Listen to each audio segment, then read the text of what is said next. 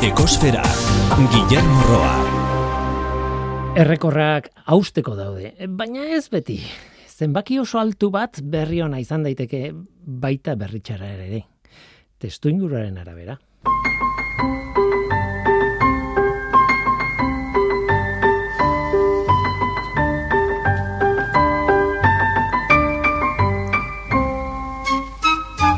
Kaixo denoi ongitorri ekosferara. Ideia bat buruan dugunean, leku guztietara begiratzen dugu ideia horrekin. Obsesio bat. Baina batzuetan obsesio hori egondo daude. Oxford Unibertsitatetik etorri da albistea. Gure obsesioa da edo hala izan barbarko luke. Gertutik behatzean nolako impactua duen egiten duguna ingurumenean, noski. Eta aztertu beharko genuke ea murriztu dezakegun nolabait inpaktu hori. Mm, bai, guk, bai eta erakunde handiek ere, nik esango nuke erakunde handiek ardura, oso handia dutela kasu honetan, ez? Osforreko unibertsitateak egin du. Edo saiatu da, behintzat. Hain zuzen ere Osforren topatu duten lehen zailtasuna da, ez dagoela metodo estandar bat erakunde handi baten inpaktua zein den esateko den neurtzeko. Beraz, irizpideak ez daude argi zein izan baduten, eta mm, orain zer, ez? Azken batean inpaktu ekologiko deitzen dugun hori oso kontu konplexua da, faktore asko ditu. Erraza da esatea erakunde batek sekulako inpaktua eragiten duela, baina zaila da esatea zehazki, zertan eta nola hobetu daiteke egoera. Askotan inpaktua definitzeko irizpide nagusia izaten da CO2 emisioen kopuruan neurtzea eta bueno, argi dago oso garrantzitsua dela hori. Baina zeo biren emisioak bakarrik aztertuta, adibidez, un biodibertsitatearen arloan utxune bat gera daiteke. Unibertsitate batean eraikuntza lan asko daude, garraioa, ornitzailea, jende askoren joan etorriak, janari eta dat, edaria, jatetxeak eta bestelako jantokiak, sekulako aktibitatea dago. Gainera osasun sistema bat egoten da ere bai, nola bait, e, horrek suposatzen duen guztiarekin. Eromena da Osforreko unibertsitatea. Beste edozein unibertsitate ere horrela ba. Bada neurre handiago edo txikiago batean noski. Hori dena buruan izan da galdera zen, zer egin daiteken biodibertsitatea handitu dadin urrengo urtetan. Eta egia esan bi galdera handi dira, nola lortu karbonoaren neutraltasuna 2008 amagosterako, eta nola unditut biodibertsitatea biak urte horretarako. Badakita zalpen baten zaiz adetela, baina luzea da. Adibidez, hiru ekintza lerro proposatzen dituzte biodibertsitatea unditzeko helburua betetzeko. Eta azterketa fasean daude hirurak oraindik, baina argi dute zerbait aldatu behar dutela oain arteko bizimoduan unibertsitatean noiz, non eta nola jaten den adibidez aldatu daiteke edo nola mugitzen diran leku batetik bestera, zine daki, edo auskalo, ze beste gauzak aldatu behar diren. Luzea, oso luzea da erantzuna, baina behintzat osforreko unibertsitatea hasi da plan handi batekin. Ea eredu bihurtzen dan beste ontzako.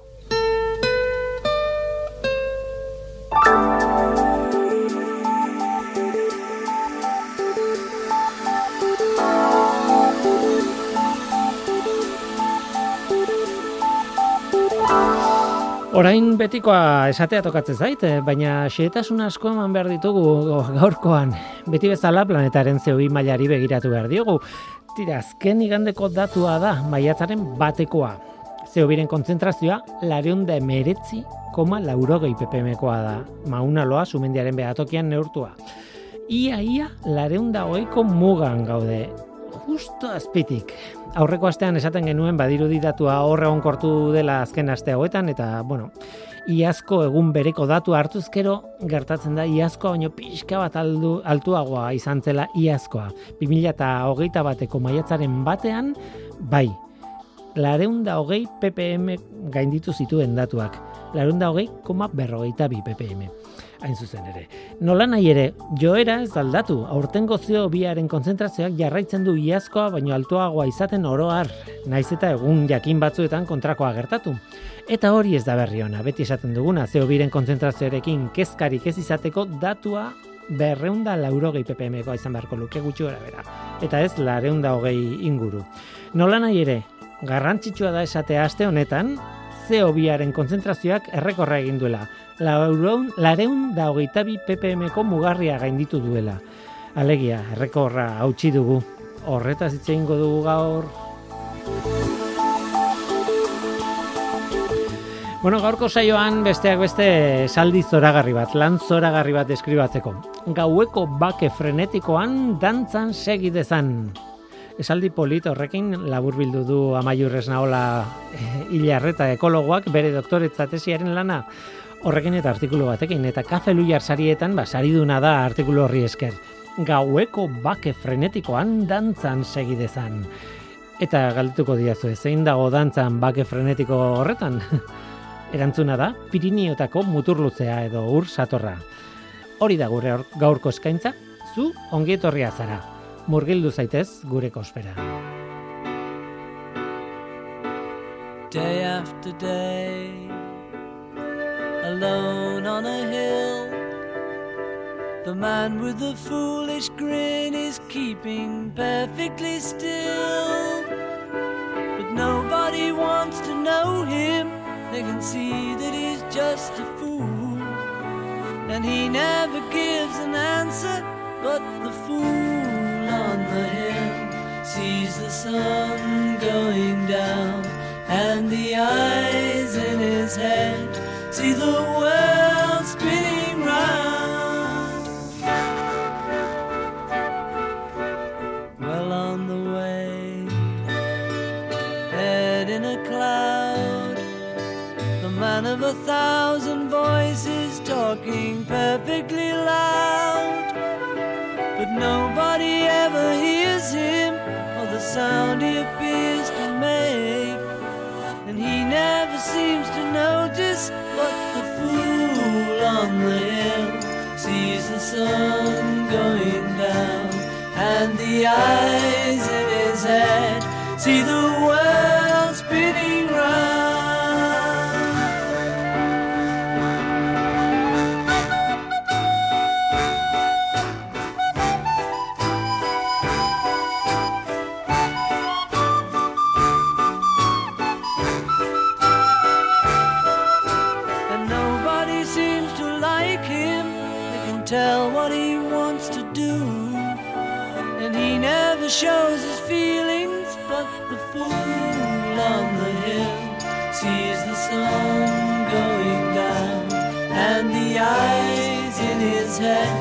see the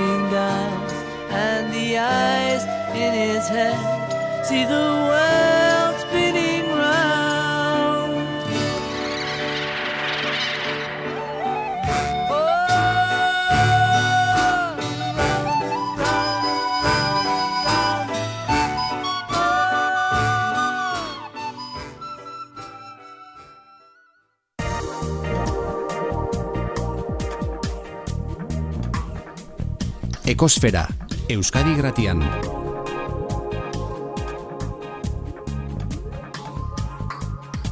Ekosfera. Gaueko bake frenetikoan dantzan segi dezan. Esaldi hori ez da nirea. Ekologo batek idatzitako artikulu batena, baten izenburua da, e, hain zuzen ere, oso polita gainera. E, baina zeinek segitu behar du bake frenetikoan dantzan? Ba, pista bat emango izuet, edo pista bat, baino gehiago, testu puska bat. Honela hasten da artikulu hori.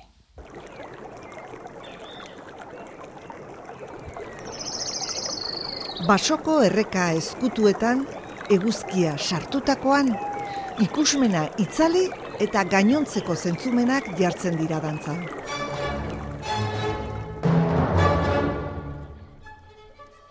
Iluntasunak eskaintzen dion babesa baliatuz, frenetikoki esnatzen da gauero mutur luzea. Beethovenen sinfoniarik bizienaren erritmoan taupadaka.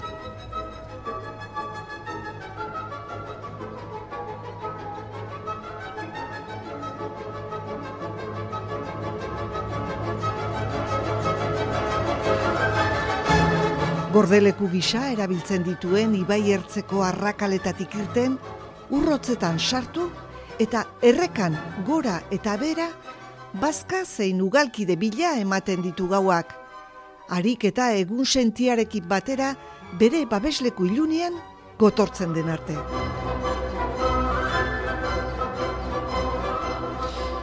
Amaiur esnaola hilarreta, eh, Euskal Herriko Unibertsitateko ekologoa, biologoa, kaixo ongitorri, Kaixo. zorionak. Bai, ni esker. Ez dut esan oraindik, eh, baina zure artikulu honekin eh, kafeluiar sari bat irabazi duzu. Hain zuzen ere, zure tesian oinarritutako, zure doktoretza lanan, lanean oinarritutako artikuluen saria.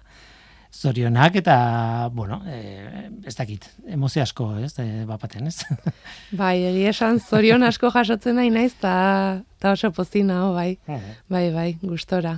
Eta ez dut esan, baina, bueno, bai, bai izan dut, eh, gaueko bake frenetikoan dantzan segi dezan, hori da artikuluaren titulua, ze polita.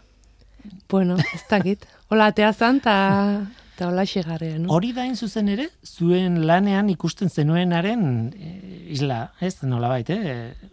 Hor- Hortan ari zen mutur luzea, hor korrika leku batetik bestera, ez? Bai, guk, bueno, gaua irudikatzen dugu garai lasai bat bezala, ez? Baina, baina mutu, muturruztea animali frenetikoa da. Bai, Eta, bai. bueno, hortik, hortik izena. Hombre, polita da izena, bake frenetikoa dalako. Bakean dago, baina ez.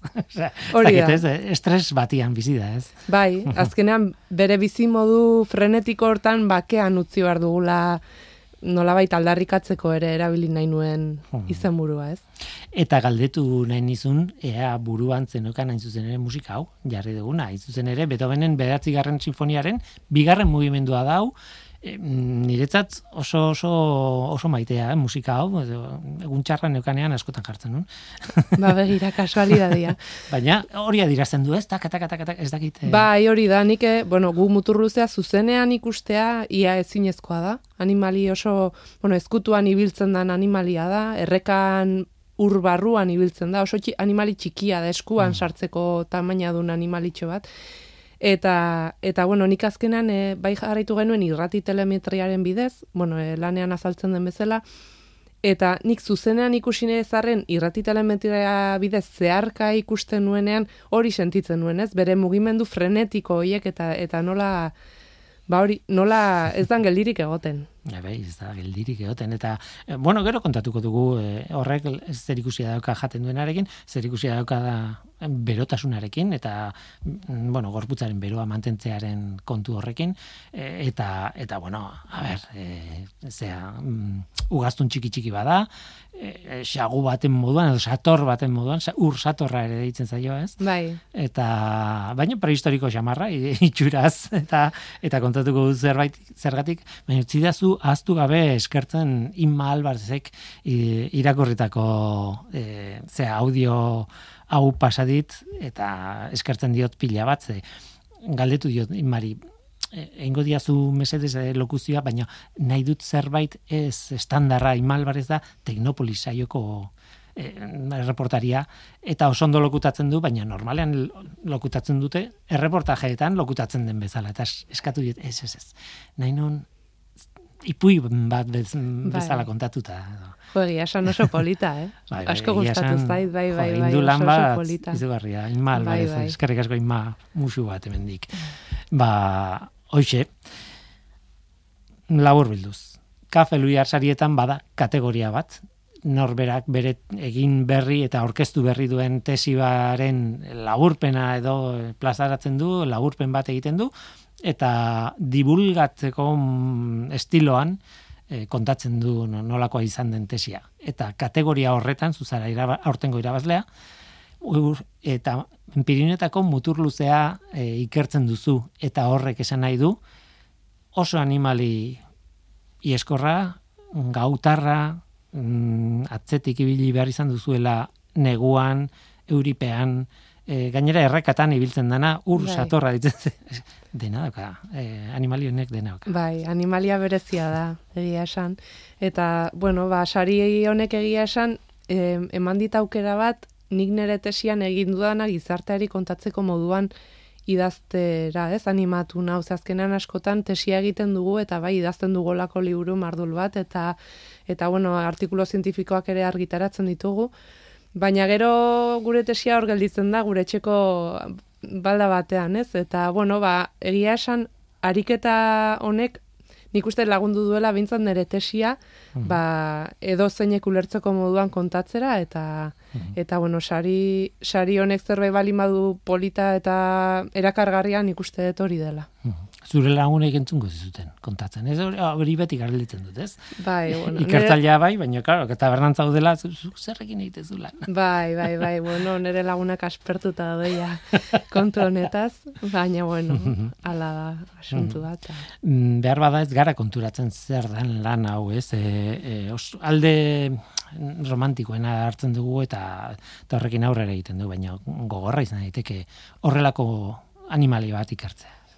Bai, bai, gehien bat ez dakizuna zerrekin egingo duzun topo. Azkenean naturan lan egiten dugunean, en, oso erresa da e, behar ditugun datuak ez lortzea, eta bueno, nire ere tesia sinuenean ere, bueno, en, analisi desberdin pila egin behar genitun, en, gorotzak bilatu behar genitun, e, erreka askotan ezinezkoa zenia gorotzak topatzea, nahiz eta jakin muturruzea bazegola gorotzak topatzea ia ezinezkoa zan, eta bueno, lanketa handi bat eskatu zuen, eta egia esan, oso gaizki ateratzerik zuen kontuak, eta eta zortea handia izan dugu. Nik uste lantalde oso polita izan dudala ere alboan, eta, eta bueno, azkenean denon artean atera dugun lana oso polita izan dela. Zeta mainako gorotzak dira? Ba, gorotzak dira, ba ez dakit pare bat, iru zentimetro eukiko dituzte gehienez, eta, eta, bueno, kontua da, e, askotan egiten dutela kaka muturruzek erreken, erreken barnean, hau da, e, ibilguaren barruan e, e, dauden harri irtenetan eta daulako arrakala detxoetan. Eta bueno, badaude zenbait erreka horrelako arroka asko ez dituztenak agerian, orduan ba, ez da oso, oso erresa ba hori, nun mm. kakaiteuten topatzea. Eta urak eramango ditu asko, ez? Bai, bai, bai, urak hori da. Gar... Diluitu edo? Bai, bueno, arroketa, arroken u, nolabait e, uraren ertzean, urtzetik gertu iten dituzte kaka. Gordun ura urmaia pixka igotzen den momentuan dena garbitzen du. Mm. Bai, bai animali berezia da. Animalia, bueno, sator baten itxura dauka baina ez, eh, esan edut, bueno, xagu baten az, antzekoa, xagu txiki bat, baina urtarra uretan, bueno, e, igerian eta buz, buzeoan ibiltzen dena asko ez, baina batez ere itxura, itxura, lehen ez nahi dut prehistorikoa. Eh? Bai. Deskribatu ez dakezu? Bai, bueno, esan duela milioika urte batzuk e, oso ugaria zela Europan. E, bueno, ez justo mut, gu daukagu mutur luzeagian, baina bai bere gertukoak zirenak, ez da, denboraren poderioz galtzen jundirela. Espeziak orentxe bertan gelditzen da Errusiako mutur luzea edo mm. desmana e, erabat desberdina dena, e, bai urarekin lotuta dago, baina e, urgeldoak ditu gustoko eta tamainare handiagoa du eta baina bueno, hemen dugun muturruzea norabait e, moldatua dago mendiko erreketan bizitzera eta hortara moldatutako gorputz berezi bat dauka. Osea, azkenan milioika urtetako evoluzioaren poderioz e, lortu duen morfologia bat du, ez? Mm Eta bai, ba, bada sator satorraren familiko ugaztun bada. Orduan, e, itxumen, e, itxua dela, edo ia itxua dela esan dezakegu. Oso oso begi txikiak ditu, eta, eta bueno, gorputza baduola kolore arrekoa edo. Uh Buztan oso luzea du, ba, xaguek eta, bueno, eukitzen duten tankeran, ez? Ba, bere gorputzaren luzera duen e, isatx bat dauka, ba, lema funtzioa betetzen duena, uh igeri egiterakoan. Eta bueno, nik esango nuke ezaugarriri bere izgarriena dela bere muturra.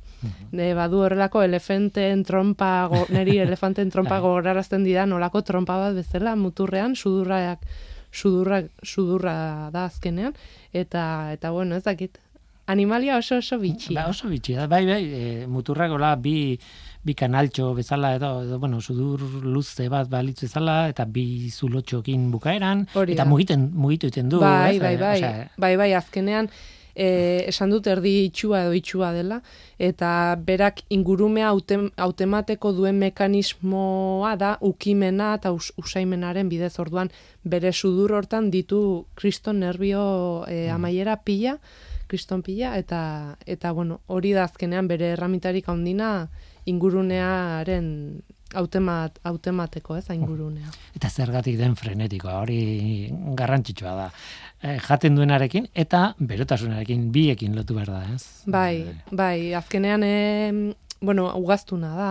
Orduan e, e, bere gorpuz temperatura mantendu behar du bizirauteko, ez? Eta eta azkenean erreketan ura oso hotza egoten da. E, eta ere gehiago, bueno, neguan, eta ez, bueno, esan nahi zute. neguan eta gau dena daka. Hori da, bai, eta, eta bueno, ba, ba bere, e, inguruneko hotz horri aurre egiteko behar du etengabe elikagaia sartu gorputza etengabe beroa sortzen ari delako, ez?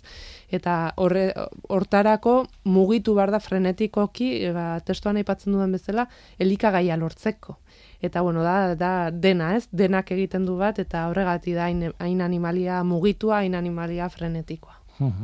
Em, garai batean e, bizitzantzan Europa osoan esaten zenun e, gaur egun aipatu dituzu Errusiakoak, aipatu zu hemengoa, baina e, egia da, o hemengo espezie endemikoa dala, ez? Eta nik ez dakit, e, baina galduko balitz logikak ez aldu esaten. Desagertu behar duela pixkanaka glaziaziotik alde eginala, ba ez dakit, e, bere espezializazioa, bueno, ez dakit, badakit atzean gaudela gu ere bai, eta bere habitat suntxitu deula, eta horrek azkartu duela, ez, e, bere, bere desagarpena. Baina, hala ere, etzan, bueno, endemikoa zan, gutxi gelditzen zan, ez, logikoa zan desagertzea, ez gaizki hartu, eh? Bai, bueno, en, Nik uste dut, e, bai, endemikoa da, bertakoa da, baina bizirauteko aukerak eukiko lituzke, mm, beste zenbait faktore tartean e, egongo ez balia, edo behintzat urte luzez. Ez, azkenan, mm, espezie guztiak edo gehienak etorri gera mundu ontara e, mhm. egunen batean desagertzeko, ez? E, Baina, bueno, muturruzaren kasuan, e, bueno, eh, esan dut, mendiko erreka hotz garbi osasuntxu hoiek behar ditula, ez? Hori da bere habitata. Eta azkenan, e, bueno, e, erreketan e, gizakiok zenbait impactu eragiten ditugu, ez bakarrik uraren kalidadea txartzen dugulako, ba, ba ura, uraren kudeak etaren gatik. Bai, baita ere, ba, e, ibar basoetan egiten ditugun e, jardueren gatik, erekitzen ditugun oztopoengati, ba presak direla, ez? Eta bueno, ba guzti honek azkenean muturluzaren e, populaz muturluzaren habitata murrizten du. Habitata okertzen du. Orduan e, nik esango nuke oraintxe bertan muturluzea gainera e, galzorian dagoen espezie bezala katalogatua dago. Orduan e, e, jarduera guzti hau dira benetan endemikotasuna ere, baina zergatik, ez? Uh bueno, Hmm. Pixka bat hori, azkenan e, ez dute uste muturluzen populazioek beren dinamika natural hori e, eduki dezaten. Bai, gainera nik ez dakitzen bateraino zentzuazukan nire galderak, ze, beti da ustezko bat, eh? eta gu ez ba geunde, ba, ba, auskalo, ez? Eh, bai, ba, ez, bai. Da, ez da, resa, jakitea, ez. gu bagaude. Eta bai. argi dago momentu honetan hori dela, bai. bere populazioan eragiten duen. Hori da, eta bera ere badago, orduan, e, bueno, e, testuan esaten dut gure esku dago bere biziraupena. Horrela jarraituzkeo desagertuko da bere ala. Eta ingutxi onda, e, kontatu daiteke nun egin dezuen lan eta nunez, edo hobe izkutatzea eta jendeak jakin ez dezala. Bai, bueno, ez dugu ezkutatu publikoa da. E, nik nire tesian zehar, e, Gipuzkoa eta Nafarroi parraldean egin du lan, e, gehien bat leitzaranen eta artikutzan, ez? Hor, hor zentratu da nire tesia. Eta horre Mm, nere tesian zehar bai datu asko bildu genituen, orduan esan dezakegu egoera, bueno, nahiko ona edo bazela, e, animalia desente behintzat bildu genituen, e, baina, bueno, gaur arte, ba ez dakite nola egongo denez egoera. Beste bailara batzuetan ere badago. E, bai, bidaso aldean eta zenbait errekastotan, eta bai, baina, bueno, atzeraka da, atzeraka da ondiari da jasotzen. hor e, sartu baino lehen esaten izun nik aipatu nahi nuen espreski ba, bueno, e, korridore biologikoen behar, ez? Esan eta azken batean populazio bat baldin badago toki batean eta ezin bada nahastu beste toki batean dagoen beste batekin mm, erdia balitz esan dute hor baliabide falta bat badago genetikoki elkartrukatzeko materiala, ez? Bai. Azken batean. Eta hori naizta iraun, e, aleak iraun, horre genetikoki ondamena ekartzen du. Bai, bai, azkenean, bueno, gaur egun hain e, famosoak indian mutazioak, ez, gertatzen dira, eta eta bueno, iristen da puntu bat, nun populazioak ez diren bideragarriak, ez badira elkarren artean gurutzatzen. Eta, eta bai, egia esan muturruzearen kasuan ere, e, egoera hori kontuan hartzekoa da, eta bueno, ikerketak egiten ari dira horren inguruan ere, mhm. beste lantalde batzuk. E, azkenean, e, oraintxe bertan, e, muturruzen populazioen egoera hobetzeko, nola baite, ba, populazio batetik bestera artifizialki edo, bueno, hori nik ez, ez da zehaztu nola egin daiteken edo nola ez, baina, bueno, nik uste dut, e, gizakiak jardun beharko duela benetan bizirautean nahi balin bada populazio hauek. Naturalki ez dela gertatuko ez. Hori da, azkenean e, ba, erreketan erekitzen ditugun oztopoek eta, bueno, ibarbasoetako edo mendietan egiten diren kudeak, basoen kudeaketek eta, bueno, ez giza jarduera guzti hauek, eske zuzenki eragiten dute muturruzen populazioan eta eta oztopoak dira bereien artean e, gurutzatzeko eta alde batetik bestera juteko. Orduan e, hmm. ez badugu guk esku hartzen galbidera jungo da hmm. muturruzaren Historia triste eta gainera espezie askorekin gertatzen ari da una antzeko gauza. Bueno, bakoitza bere testingurarekin, ez? Baina Bai. Mm, oinarrezko galdera bat ez dizut egin, mutur lazeri buruz, baina da, justo zure tesiaren mamian sartzen dana. Zer jaten du, honek? bai, ba, bueno, askorentzat ez da oso erakargarria izango berak jaten duena, baina... Hemendik aurrera itzali irratia. Ba, ez, ez, ez. Ez, bazkenan, e, erreketan egoten diren zomorroa jaten dituzte, ez? Er, erreketan egoten dira intsektu eta, bueno, krustazio eta, bueno, desberdinen e, larbak eta bueno, horrelako zomorro txikiak eta eta hauek jaten ditu muturluzeak. Ikusi dugu batzuekiko bespena duela besteen aldean eta bueno, ba, ba, zomorro zehatz batzuk, batzuk nahiago ditula, ez? Ba, moko finagoa dala, bueno, moko fina badala, ez, zentzu batzutan, baina baina bai hori. Erreketako zomorroa ez zen ere hori da zuen ikerketan oso kanpotik ikusita beintzat oso polita. Ez e, galdetu zu edo planteatu zuen galdera da zer jaten du? Aukeratzen du zer jan edo inguruaren arabera harrapatzen duna jaten du? Esan nahi dut inguruak aukeratzen du edo berak aukeratzen du? Ez, ez dakit oso ondo planteatu den galdera. Bai bueno horre izenburu bezala manion paragrafoari uste dutez, e, jatetxea edo menua. A ber, e, giroa edo menua. Giroa edo menua, Jatetxearen autua. Hori puntu, giroa edo menua. Hori da. Bai, bazkenean, bueno, e, analisi desberdinak egin ditugu, eta ikusi dugu, e, bueno, e, habitataren erabilera aztertu genunean irrati telemetriaren bidez ikusi genuen muturruzak urlasterrak behar ditula.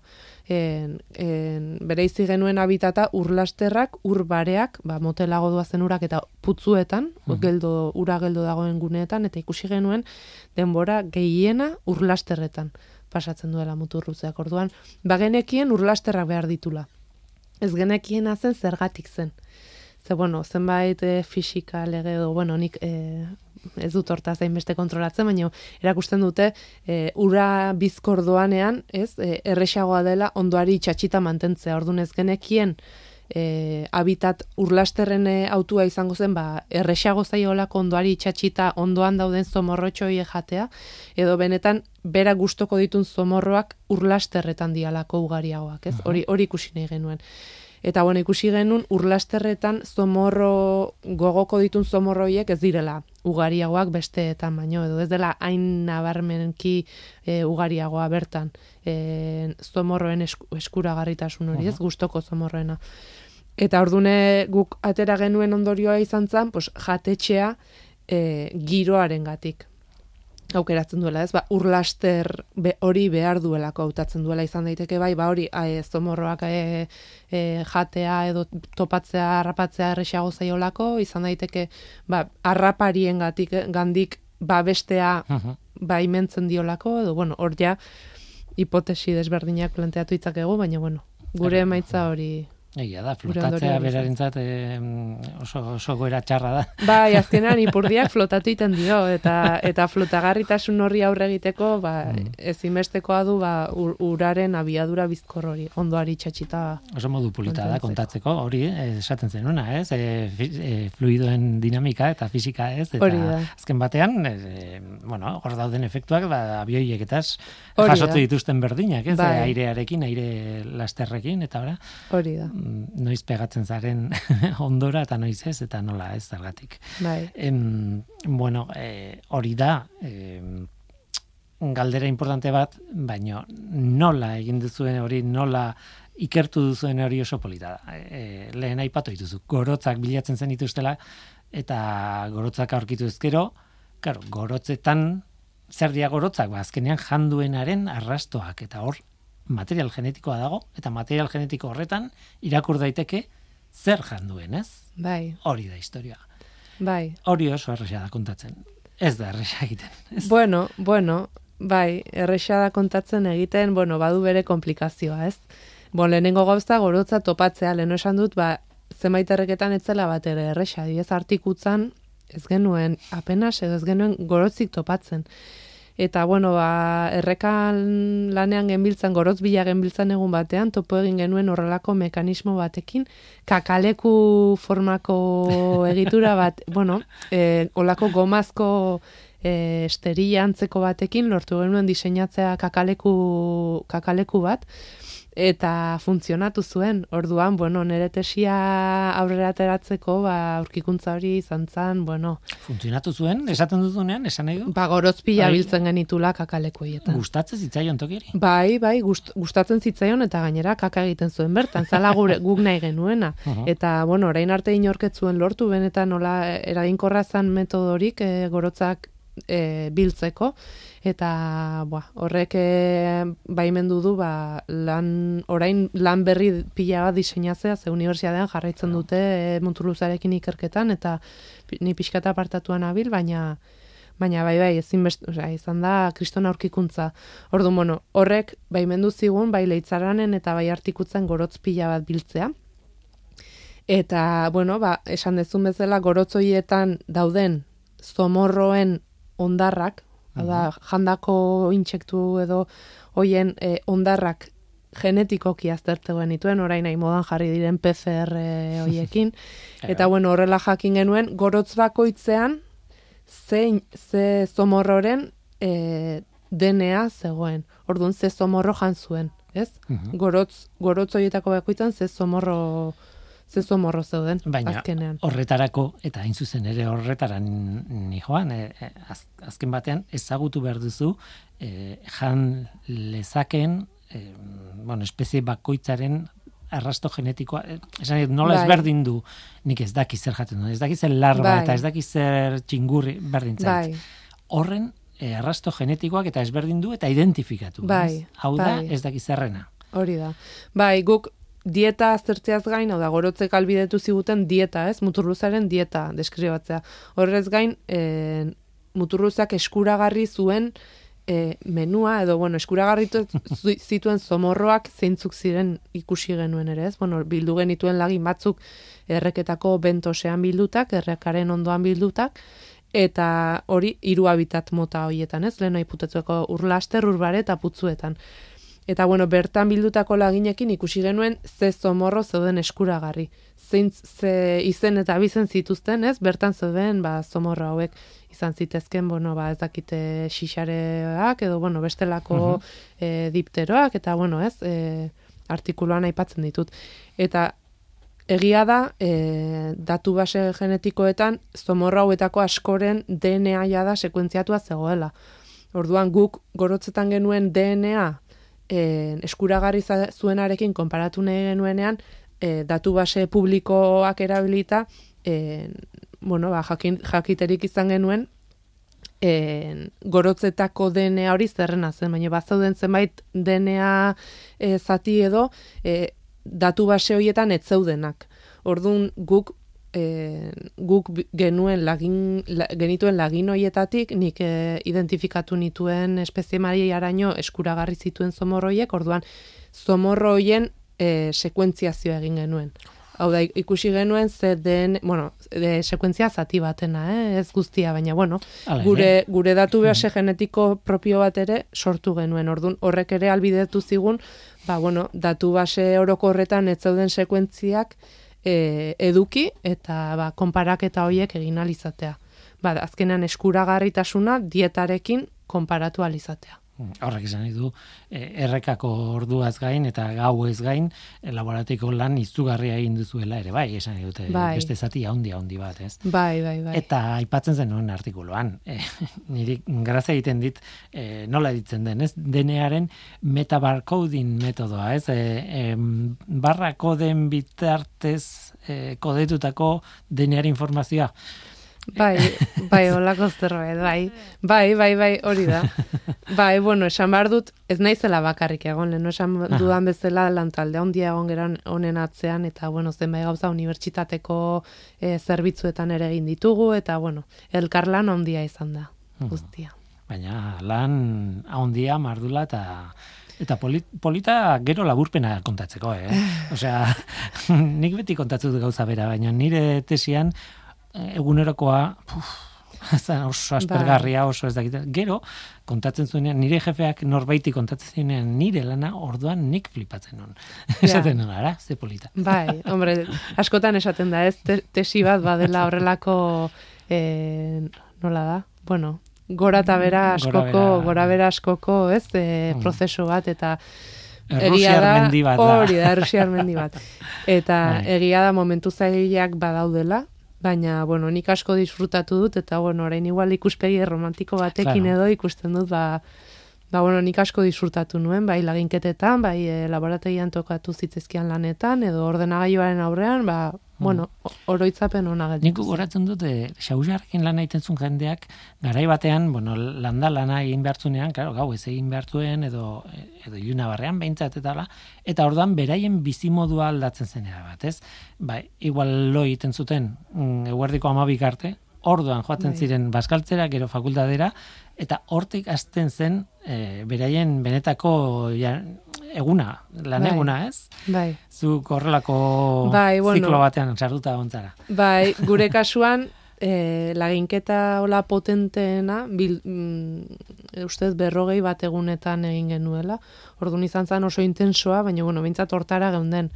Eta, eta bueno, egia esan, ba, egunerokotasuna izatezan, e, ba, igual eguerdi aldea edorrela trampak, e, muturuzak harrapatzeko trampak jartzen hasi, iuntzen zenean hasi ja trampak bi orduan behin errebisatzen, ea zerbait erori zan, errebisatu bardia bi orduan behin, bestela hotzez edo itota hil daitezkelako. Orduan, bueno, e, kontu handiarekin ibili bar da. Eta orduan hori, ba, igual, ta, e, muturruz e, animalitxorik ez balin bat zegoen, ba, azkar egiten genuen buelta, eta ba, lopiskat egiten genuen agian, ba, ordutxo bat, ordu erdi, edo altza, edo ez ez? Eta, eta bueno, behin eguna argitzearekin batera bukatzen zan harrapak eta lana, ze muturuzak beren e, gordelekuetara itzultzen ziren, eta ba, gero ja, ba, etxera junezak, bueno, lau ordu egin genituen lo goizean eta berriro gora. Bai, bai, baina bueno, gau ez ere ba hori ordu erditxo hoiekin eta bai, intentzioa izan zen, baina baina bueno, azkenan hainbesteko adrenalinarekin edo bizi dezu ez, e, animalitxo bat harrapatzen duzu momentu hori, ba bueno, horrek ematen dizula hmm. indar hori, e, behar dan indar hori. Eta zenbat gau ez topatu gabe, ez gorotzik ez animalia? Bai, nik egia esan zorte handia eukidet e, errekara juna izen ia guztitan harrapatu dugu muturruzeren bat.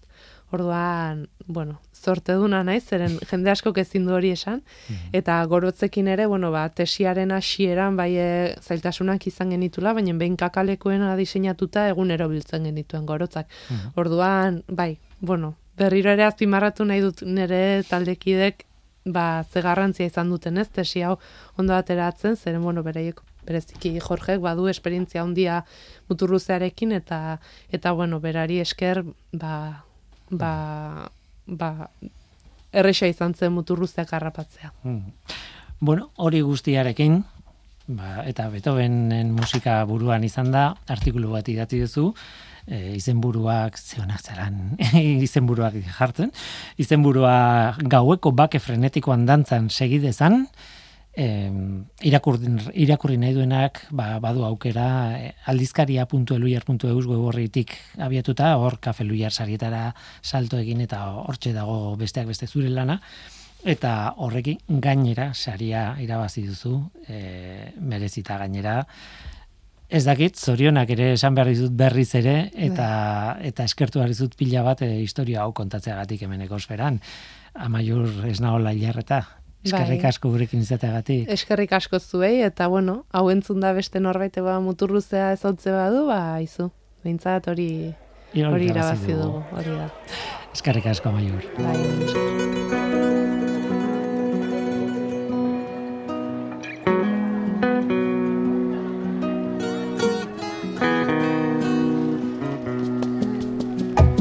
hemen esertzen ginen beti Pasada jaurte bete. Orduan entzun nizun Alde egin behar du.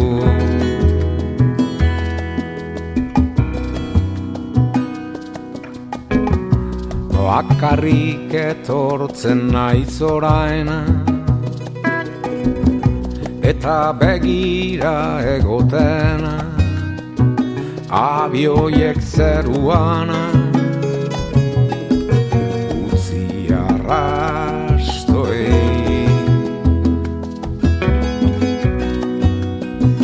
marra xuri oiek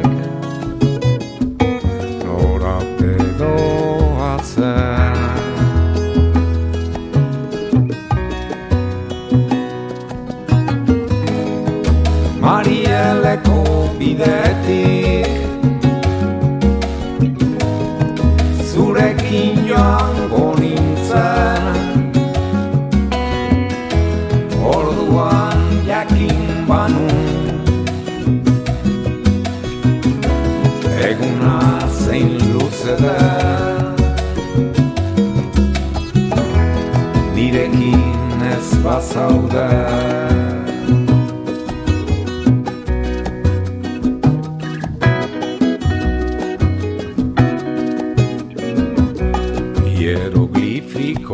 bailirana.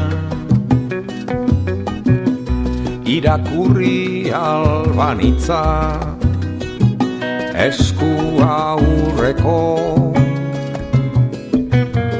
Marrak bezala.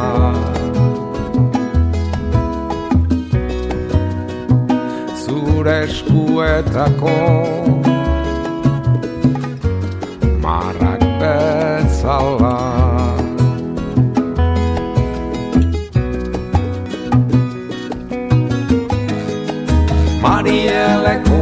bidetik. Zurekin joango nintzen. Orduan jakin banu. Eguna zein luze den Nirekin ez bazaude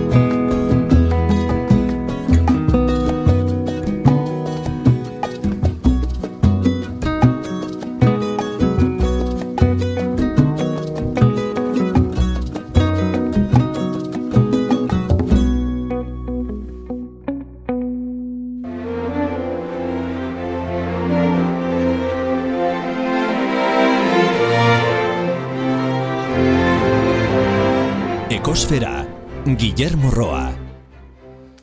2022ko apirilaren hogeita zeian errekor bat hautsi genuen. Atmosferan dagoen karbono dioksidoaren kontzentrazio maksimoa neurtu genuen. Mauna loa sumendian, Hawain bertan. Eta errekor tristea da, baina errekorra egin genuen. Lareun da hogeita bi, 0,06 ppm.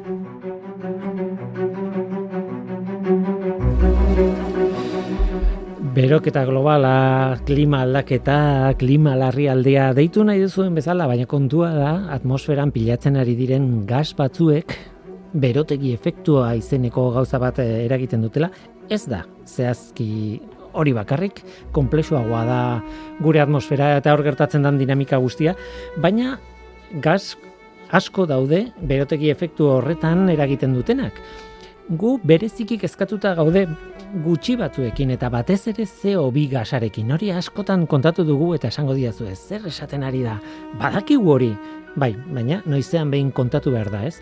Metanoa ere askotan aipatzen da, metano askoz gutxiago dago eta metanoarekin gertatzen dana da desagertu egiten dela atmosferatik.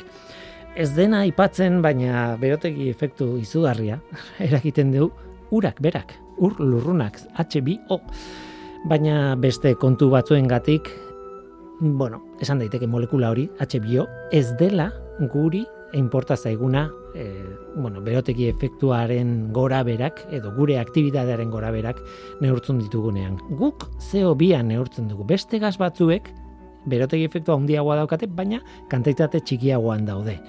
Horretaz ez dugut hitz egingo oraintxe, CO2ari buruz hitz egin behar dudalako.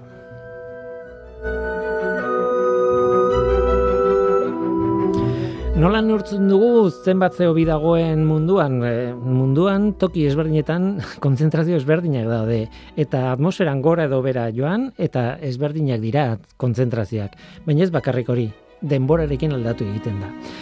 Nola nahi ere, atmosferan dauden molekulatatik milioi bat molekuletan zenbat diren zeo hori da gure e, neurria, da, neurtzeko unitatea, ez? PPMA, parts per million. Milioi baten molekulak zenbat diren CO2. Ta, eh, azken datua eman duguna, lareunda emeretzi, koma, berrogeita piko edo izan da, ez? Lareunda emeretzi molekula dira, milioi bat molekula hartzen baituzu, horietatik lareunda emeretzi izango dira CO2 atmosferan momentu honetan. Baina, esan dakoa, apililaren hogeita zeian, errekorra genuen eta lareunda hogeita bi ziren CO2.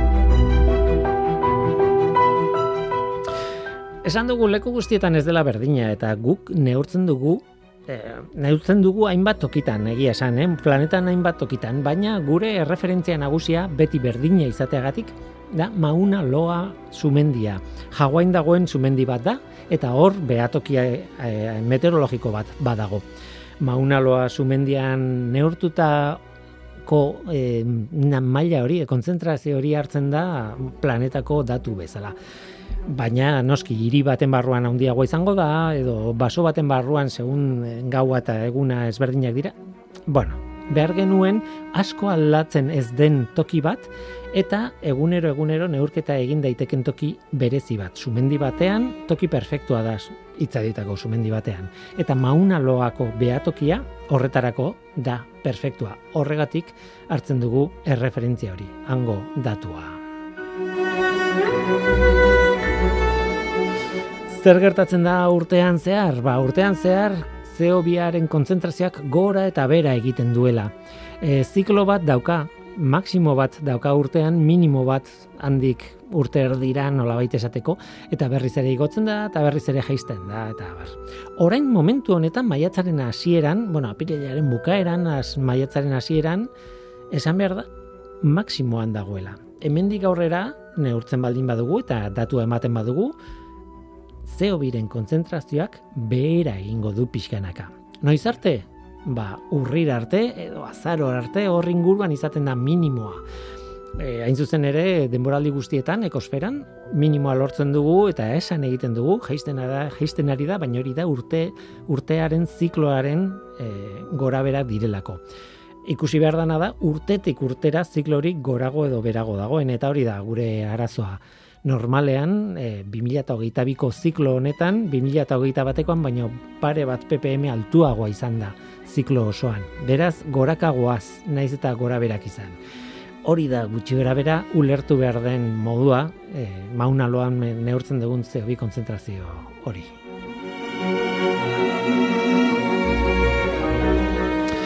Eta albiste tristea da hori, lareunda hogeita bi koma 06 ppm hori da, orain arte izan dugun errekorra CO2aren konzentrazioan.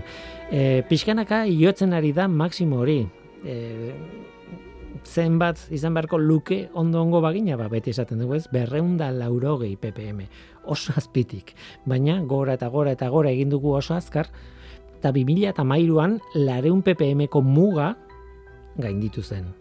2000 eta amazazpian, lareunda marreko muga gainditu zen urte hartako maksimoan. 2000 eta hogeita batean, lareunda hogeiko muga gainditu genuen eta uf, kezkatuta utzi gintuen kontuak. Bueno, urte bat geroago, 2000 eta lareunda hogeita bi koma 06. Hori izan da, gure maksimoa, ez bada egun hauetan datu altuago bat ematen, ez dut uste, baina ez dakigu. Tira, lareun amairuan, amazazpian lareun da mar, hogeita batean lareun da hogei, eh, 2000 eta hogeita marreako nahi baldin badugu hobetu, egia esan, lareun da hogeita betik, bera eman beharko luke, baina datuek ez dute hori erakusten oraingoz. Horregatik da drama bat. Berriz ere esango dut. Mm, 2008ko apirilaren hogeita zeian, errekor bat hautsi genuen. Tristea da.